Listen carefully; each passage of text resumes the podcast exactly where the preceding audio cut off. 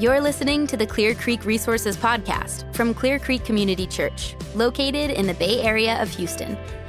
Well, hey, thanks so much for joining us. We're on the Clear Creek Resources podcast today. My name is Tanner Smith. Uh, I'm the host. I'm joined by my friends Arron Lutz, who's our East 96 campus pastor, Kyle Mikulan, who's one of our student directors. Both these guys do an incredible job of studying and sharing the, wor- the word on our teaching team.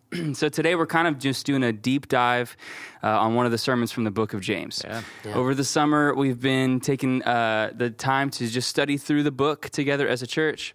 And then now with these podcasts, we're taking a closer look sort of at each sermon. So, first of all, thank you guys so much for joining. Yeah, man, I'm excited to be on the podcast. I am too. It's yeah. awesome. Yeah, we're going to have some fun. So, before we start, this is the second sermon in the series. It was called, what's the title of this sermon? So, Seeing Clearly was the Seeing title. Clearly, amazing. Yeah. And the passage is James 12 through 18. Yeah. So, we're going to just start off by actually reading through the text. Kyle, would you do that for us? Read yep. verses 2 and 3 and then 12 through 18. Yep, I can do that. Uh, it says this Count it all joy, my brothers, when you meet trials of various kinds, for you know that the testing of your faith produces steadfastness. Blessed is the man who remains steadfast under trial, for when he has stood the test, he will receive the crown of life, which God has promised to those whom love him. Let no one say when he is tempted, I am being tempted by God, for God cannot be tempted with evil, and he himself tempts no one.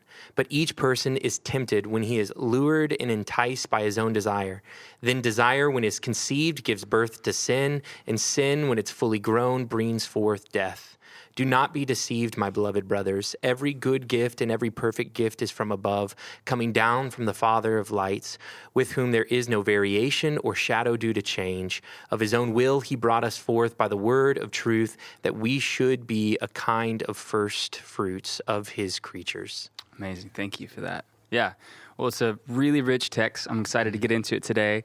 So, um, I guess let's just start with this kind of big picture, main idea for for you guys preaching this sermon, what was the one thing that you hoped people walked away with? Kind of the main idea people walked away with from the day? So the main idea is that we're still in the context of pain and trials, right? Mm-hmm. James starts this whole thing, like Kyle just read, with uh, if you encounter various trials. So just knowing the context, uh, the the main idea is that when we're in pain, we don't see the world clearly. Yeah. And James acknowledges that. He said, when you're in pain, you start to blame God or blame others for your sin. And mm. so we need someone to help us see what we can't see. And the illustration we use is when pain is right here. Yeah. When it's so close, you can't see the world clearly. We need help. When we need someone to help us see that. Clearly. Yeah. See God mm. clearly, see ourselves clearly. And so, kind of the main thrust is God is perfectly sinless, where man is utterly sinful. Mm. And anything good in us is not because of our own goodness. We're not good. God is good. Yeah. So anything good in us is because of God's undeserved goodness towards you in Christ. Yeah. That's the main idea. That's good. You, you, mentioned that illustration. So, for those that are listening, yeah. talk about that just for a second. So, I started the sermon, and we, are going to preach similar sermons at different campuses, but I started the sermon with an illustration about nearsightedness. Yeah. So, I wear contacts when my contacts aren't in. I can see things up close, but I can't see things far away. Yeah. And so I tell people, like, just humor me for a second. Put your hand right here, close to your face. Yeah. And you can see really clearly your hand. You can see all the lines in your hand, the calluses on your hand. But anything past that gets really mm. blurry. Yeah, that's good. And so I use that as an illustration to talk about pain. When when pain is right here in our face, we can't see the world clearly. We can only focus on one distance at a time. And so yeah. I can see my pain, but I can't see the world.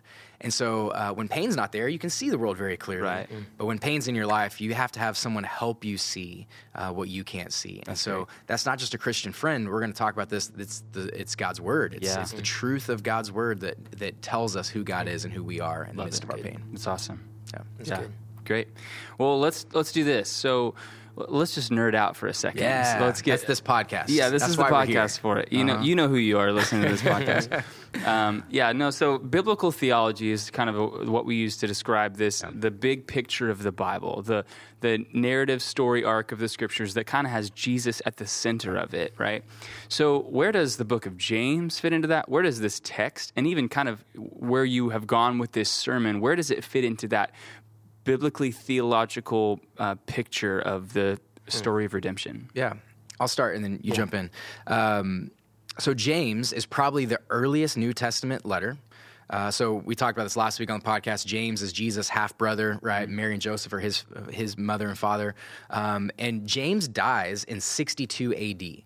And so we know that the, this had to be written before then, but historians would say this is probably written even in the mid to early 40s because Okay. something happens in 48, 49, kind of this apostolic council. They make some decisions about the church. James would have addressed that in his letter Yeah. if that had happened before then. Hmm. And so if you think about that, if he's writing this in 40 or 45 AD, Jesus dies in 30 or 33 AD. I mean, we're talking within 10 to 15 years of Jesus' life, Wow. death, and his resurrection. That's wild. This is super early. And so there's kind of a timeline of where this letter falls. And so, really, any other New Testament letter, Paul's letters, Peter's letters, are all writing in response to some things that James has already established Yeah. in the church. So that's pretty cool as far as where it falls in the timeline. But Yeah. concerning God's big story, Kyle, where do you see this falling in, in biblical theology? Yeah, so uh, James picks up so much of what like the biblical narrative is already kind of fleshed out, especially in this text that we're looking Yeah. at. This this idea of testing and trial. Uh, like we've seen God's people go through seasons of this from the beginning, from the very first chapters, Genesis one, Right. two, and three. Like God testing His people, putting in front of them a choice in order to give them the ability to choose what it is that they're going to do. Are they going to be faithful to God, or are they going to fall into sin, do what's right in their own eyes? You see that all throughout the the, the biblical narrative. Um, the nation of Israel is another perfect example. Always there's kind of this this test or this trial. Yeah. And then James steps into our life and he's like, "You two have this this choice that you're going to encounter trials."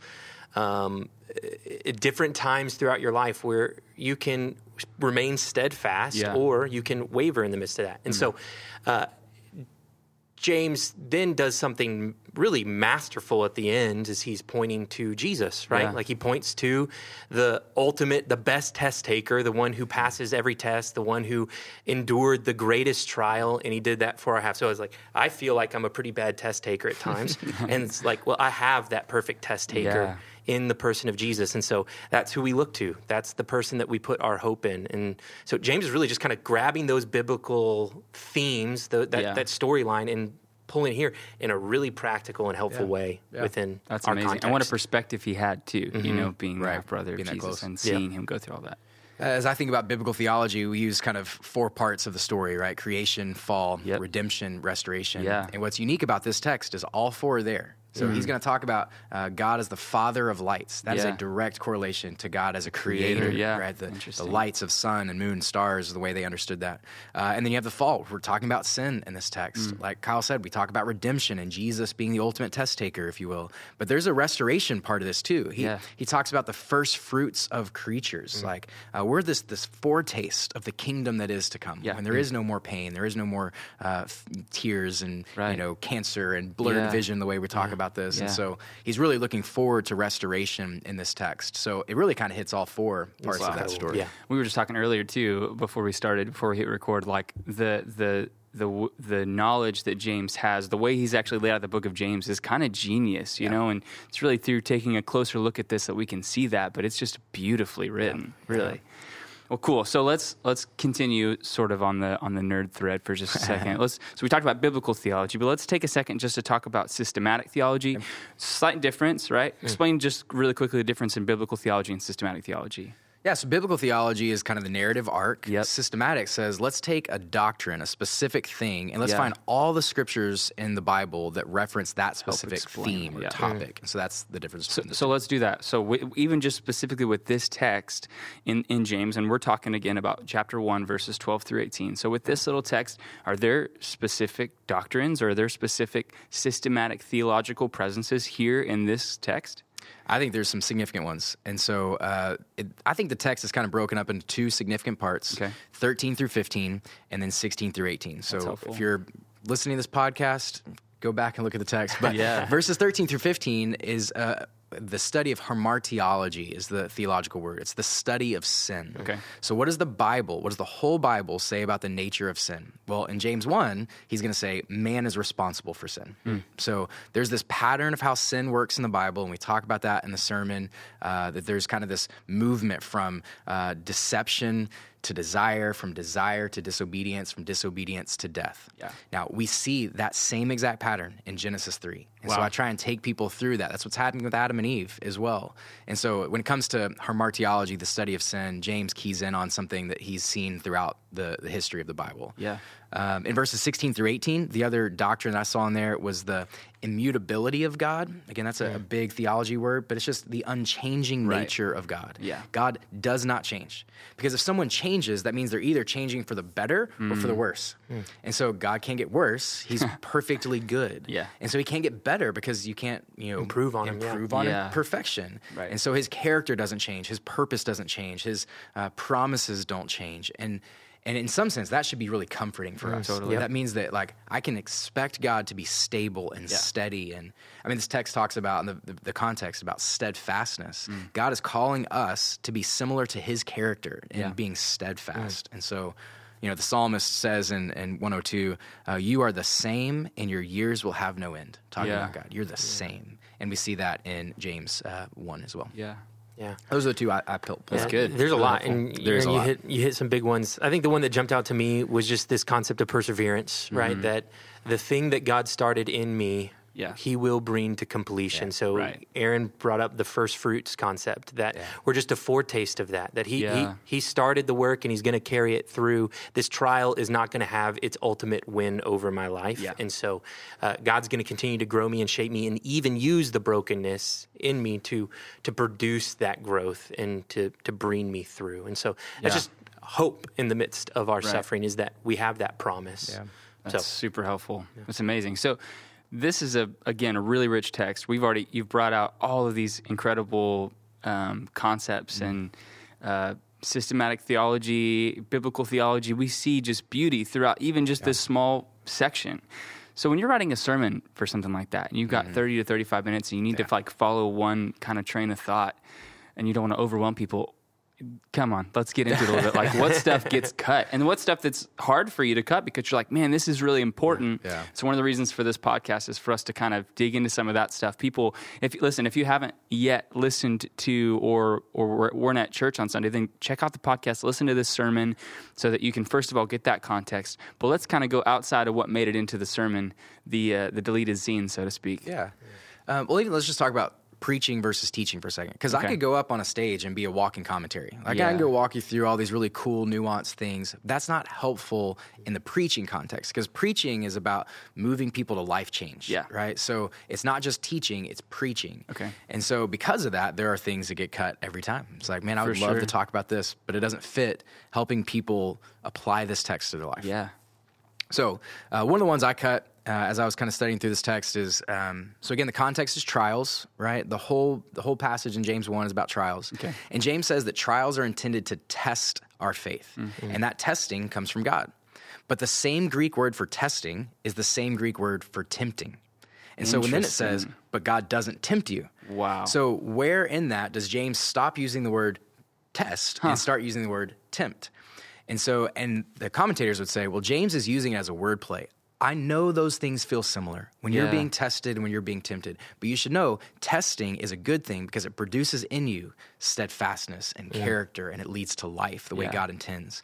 But temptation is not from God. Wow. Because God cannot be, uh, He's not evil. He doesn't tempt us with evil. He cannot, will not, and has never tempted people with evil. Hmm.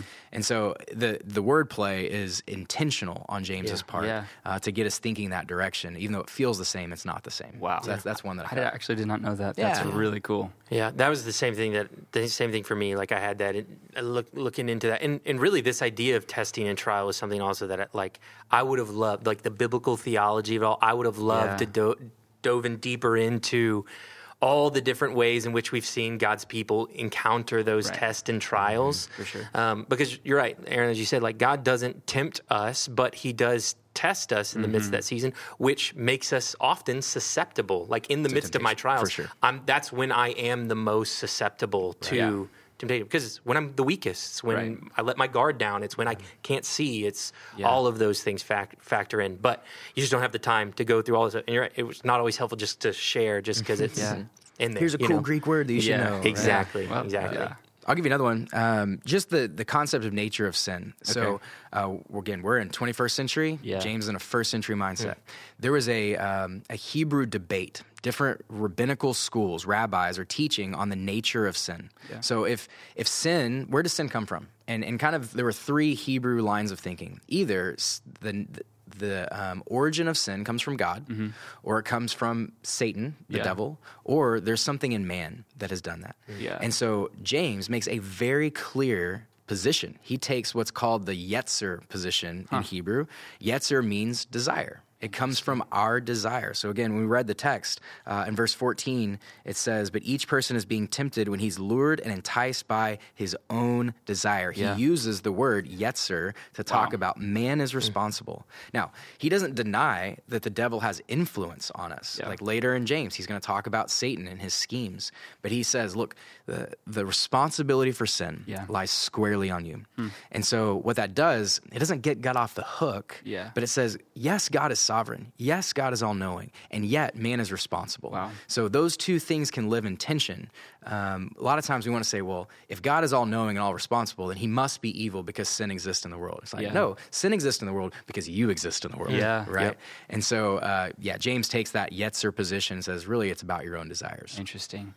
That can be hard for us to hear sometimes. Yeah. That's, I mean, and that's kind of, I guess, partially sort of the, this point in James. But when we, we hear something like that, for for us it's kind of like okay well how do i process through that what does this mean for me so with a text like this obviously anytime we study the scriptures and go in depth we, we're, we're hopeful that this is not just adding to our knowledge yeah. like and we joke about nerding out on stuff and that's good but we should be transformed in some way by the word of yeah. god through practice so when we hear things like that, some of this biblical theology, systematic theology, some of the, the, the hefty and helpful truths of this section of scripture, how does that like flesh its way out in our lives? Does that make sense? So, what kind of practical application for somebody that's listening to this and like, okay, I'm, I'm hearing the um, the different just kind of pieces and putting I'm putting all this stuff, all the puzzle pieces together in this text, but what do I do with that? Hmm. I think part of it for me is like since part of the thing you see in this text is like since deception is so real, like it's so pervasive, and mm. when I'm in the midst of a trial, that's when I'm most susceptible. Yeah. Uh, it, that really, there's this call to live a really thoughtful life. Right. Take into consideration the things that you maybe. What, what am I being deceived by? What are the things that I'm believing? Yeah. Um, in, in the best place to go in order to kind of flesh those things out is the Word of God. Yeah. Is to look at the truths of Scripture to be able to help us see and okay, where am I falling into this like kind of track of deception? Because yeah. I, I think about my own life personally. It's like it's in the midst of trials when I'm most likely to lash out or just mm. have this quick response. And so I have to live a thoughtful life. I have to think about okay, this action, this thing just happened to me. Yeah. How should I respond right. in light of that? What's my natural tendency? And what's the counterintuitive act that maybe God would be calling me into? Right. Uh, in the in the midst of that, being aware of my uh, susceptibility, yeah. and then to respond. So you're bringing up but, something. I, I just want to kind of dig into that for just a second because obviously a lot of what we know in the Christian faith is like, okay, read your Bible, mm-hmm. and even that's a, that becomes a lot of kind of the practical application at the end of a lot of sermons because it's what we should be doing. God's mm-hmm. given us the truth of His Word to dig into, but there are different ways that we can do that. So in light of this text specifically, and I think you were kind of alluding to, but let's dig in even a little bit deeper on that. How is God calling us and James encouraging us to uh, to study the scripture like with what mindset with what intentionality maybe even certain kind of specific practices of how to do that as opposed to like okay i know i'm supposed to read my bible so i'll just kind of pick it up and open it. Does that make sense? Yeah yeah that's good because you're right. This the application of this sermon was like turn to the word of truth. Yeah, like you're not yeah. seeing the world clearly because your pain's right here. Mm-hmm. And so the way I talk about it is like when you can't look up and look out and see the world clearly, look down and see God's word. Yeah. So mm-hmm. of His own will, He brought us forth by the word of truth. Right. Word of truth is shorthand for not not just the, the scriptures, yeah. but the gospel, God's yeah. goodness towards us in Christ, His revealed will in Christ. Mm. But we see the revealed will of Christ in the scriptures. So uh, going to answer your question, like how do we read the Bible? Well, when you're in trial, when you're in pain, turn to God's word. Yeah. When you're anticipating trial and pain coming, because it's yeah. not a matter of if, it's a matter of when. Turn to God's word and be proactive in anticipating those trials coming. And so, uh, as far as you know how and like the the ways of doing that, I mean, I have practical ways that I study the scriptures. Yeah. So I wake up every morning and I read a psalm and a New Testament uh, a, epistle, like a chapter from the New Testament, Yeah. or a chapter from the Old Testament. And so that's my rhythm of the Psalms lead me to pray and to worship, Mm. and then uh, the New Testament or Old Testament catches me up in God's storyline that He's telling in the world. Wow. And I have this pretty systematic way of like I'm just working through a text, and so it's not Yeah. like I'm like, man, I need something to hear from God. I'm going Right. to find something I really around. want, or you know. Um, you know, Russian roulette, the scriptures. It's like Exactly. But God brings me to the place like, Arron, you need to hear this today. yeah. Uh, and God's just good in that way. And yeah, the Holy Spirit does those kinds of things, right? Like if, when we just kind of sat out and we're like, well, I don't know what what if I just read through a book? Who knows what I'm going to come across? But you give the time and space for that, and allow the Holy Spirit to reveal things to you as needed in, in the times. Wh- What would you say to I that? said two things. Uh, first, and I didn't. This is not mine. I believe. I believe it's Timothy Keller who Yeah. recently just passed away. Yeah. But um, he he he had this line that, that shaped the way that I read the scriptures. Yeah. He says you have to exegete the text, but you also have to exegete your life. Mm. So you exegete, you pick apart, and you uh, see what line by line, word by word, what do these things mean? How do what arguments are they making? Like I need to understand what this is saying. Right. But you also have to do that with your life. As you're reading the text, you also pick apart your life. Okay, I'm examining myself, and so I think one of the big problems I, I realize in my own life is how little I spend time thinking about just my day Yeah. and what I've experienced and what's happened to me. And um, I think that's one of the ways we're susceptible. That's the one ways we struggle to see is because Yeah. we don't have our eyes open. We kind of just we're always consuming. We're always walking through stuff. Totally. So I think taking time coupled with the scriptures. So, okay, mm. let me read this. Let me examine the text, and then let me also examine my life, my heart, what Yeah. I've experienced and seen. That's that's super important. Yeah. because. I feel like one without the other is we become self-consumed with our, if I'm only looking at myself, well then there's no wisdom kind of Mm. seeping into that. But if all I'm doing is looking at the text, well, okay, I might know a lot, but I don't really know how it applies to me yeah, Wow. specifically. that is great. Super, super, super helpful. Can I add to that real quick? Yeah, you said absolutely. talk about examine. There's a Saint Benedict talks about uh, the prayer of examine. Like Yeah. you kind of end your day by examining. Okay, what did the morning look like? What did the afternoon look like? What did the evening look like? And you're thinking back through your day and seeing where you saw God move, or seeing where you're susceptible to sin, or you're just examining your day. That's a good way to finish the day. I'd say a good way to start the day for me is always coming to the scriptures. Yeah. And, and I. I use this phrase, or it's not new to me. This is old, but lectio divina. Right, It's yeah. This divine reading. So I'm not just coming to the scriptures, I'm coming to the scriptures in the presence of God. Right. So I begin with prayer, acknowledging God's presence with me, and I'm asking God to illuminate the text, asking God to say to me what only He can say to my Yeah. soul. And so it's not just, again, like reading, it's uh, God, you're with me. Say what you want to say Yeah. to me. And Lectio Divina is a really helpful spiritual discipline to practice just from, again, getting into the scriptures, but also hearing from the presence of got, In fact, you wrote an article about mm-hmm. it that's on Clear Creek Resources, so you can. Yeah, you just subscribe below. Yeah, I don't know if it. Shameless it's down. I think where are we pointing to? Yeah. Plug, that's but go to awesome. clearcreekresources.org. you can find it there. It's it, it'll be there if you see it. We'll link to it in the show notes. Do we Yeah, still do that? I don't know. I don't know. We If should. if we can, we will. Making promises I can't keep. Uh, Yeah, up here on the exactly. No, that's super helpful. Yeah. So, okay, so kind of bringing this thing back. He- You mentioned Tim Keller earlier, and I think one of the things that he did, does really well, did really well in his, in his life and ministry that we all have taken from, is that as he brings the scriptures to life, really at the end of it, you're you just fall more in love with Jesus, right? So, thinking through for you guys, s- studying this text with the heart to, yeah, exegete it to kind of create and provide a helpful flow of thought for people to preach in such a way that people are moved to action to apply. But even for you you know a, a lot of times our hope we're thinking through it through the lens of like other people. But for yourself as you've been studying this what are ways the spirit kind of spoke to you interacted with you that ultimately helped you fall in love with jesus even more Yeah, that's really good. Uh, because I think the best preaching comes from uh, personal conviction. Like if I haven't lived it out, uh, then it's just not going to come across Yeah. as authentic or Yeah. helpful for people. And so, uh, yeah, so I helped I helped write this text or this sermon, um, and then was going to preach on Wednesday night and then preach at East ninety six. And so Wednesday morning, I wake up. Have my quiet time, my normal time with the Lord, Lectio Divina. I'm asking God, uh, God, say to me what you want to say to your people. I've Yeah. written the text, I've written the sermon, but uh, God, change it. Say whatever you want to say. And so I woke, woke up uh, and read Psalm 123 and John 8. So reading from, from my journal. in Psalm 123, so again, think about the title of the sermon is Yeah. Seeing Clearly. Yeah. And I talk about this illustration of your eyes and your hands.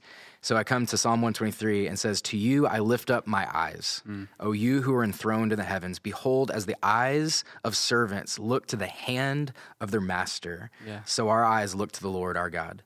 And then in John 8, that was the New Testament text I was reading, says, If you abide in my word, you are truly my disciples, Wow. and you will know the truth. The truth will set you free. That's amazing. And I'm calling people to look down and see God's word and His truth. And so, man, I just own that. It's like it's solidified in me that this is how you apply this text. Like you look to me for wisdom, you look to me for comfort, you look to me, uh, and I'll give you the word of truth. And so, Gosh. uh, turn your eyes to the Don't Lord. you just feel like so loved by God in those Yes. moments? Like, Yeah. geez, like, okay, you went, yes, you love me. This is for me, Yeah. you know? There's another piece in this text where it's talking about like uh, every good gift and every perfect gift comes from above and coming down from the Father of lights. And I, as soon as I read that, I was like, God, that's a good gift to me. Yeah. Like Mhm. that Wow. is such a good gift. It's amazing. You know? What about you, Kyle?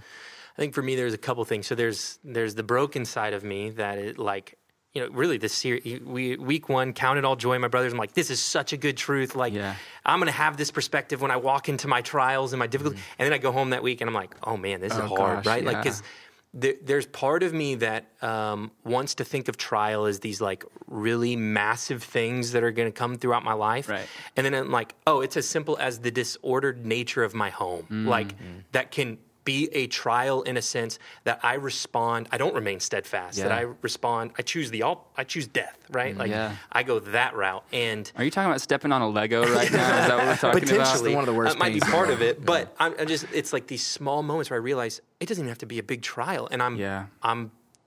I quickly turn and head the opposite direction, Mm. and then that's when when I'm sitting in that place and kind of feeling that level of defeat in my own soul. Yeah. I'm also reminded though of looking to Jesus, like. uh, Hebrews 12 was the text that God brought to my mind and heart this week as I was prepping for this sermon was Yeah. looking to Jesus, the author and perfecter of our faith Yeah. who the joy that was set before him endured his suffering. Um, and so, in the moments where I fail the test, in the moments when I falter in my test taking, uh, Jesus picks me up. He both gives me the motivation Yeah. to walk in obedience, but he also picks me up in the midst of my own brokenness when I when I when I can't stand steadfast when Yeah. I'm struggling and suffering. So that was just a good reminder for me. Mm. Is like uh, it's a call to obedience. It's a call to all these things, but it's also really a call to look to Jesus. Yeah. So Wow. Guys, thank you so much. Thank you for your pastoral heart. Thank you for your care and time to put into the text in order to bring it to life for us. Grateful for both of you. Um, for those listening, dig into the book of James with us. Keep following along. We are excited to see how the Spirit continues to speak to us through His Word. Yeah, thanks for hanging out, guys. Thanks for It's having been fun. Thank you guys so much for listening today. I hope this conversation was helpful. If you want to watch the video of this podcast or share it with a friend, you can find it at clearcreekresources.org, where you can also find articles, music, and a lot more. Thanks so much for joining us today.